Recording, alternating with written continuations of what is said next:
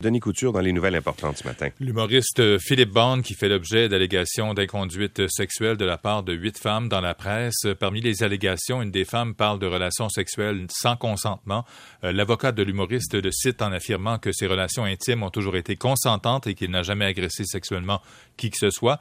La presse présente cependant une lettre dans laquelle Philippe Bond s'excuse de ce qu'il a pu dire ou faire lors d'une fête de fin de production de l'émission à sketch Juste pour rire les gags en 2007.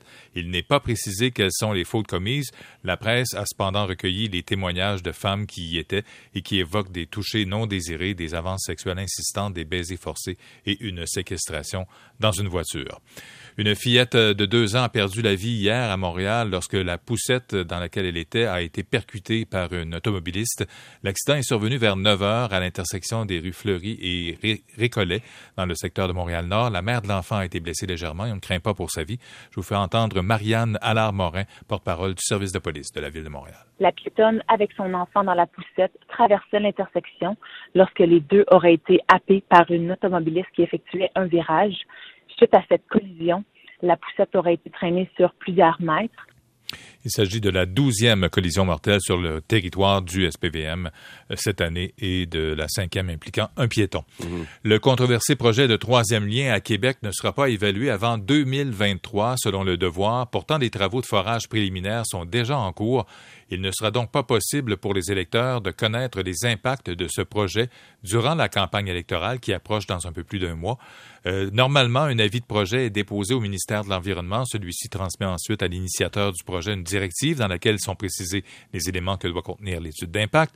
Rappelons que ce projet est présentement évalué à un coût de 6,5 milliards de dollars. La visite du pape François au Canada s'amorcera la semaine prochaine. Plusieurs s'attendent à ce que le Saint-Père présente des excuses au nom de l'Église catholique pour les sévices passés dans les euh, pensionnats financés par le gouvernement fédéral et administrés par les organisations religieuses.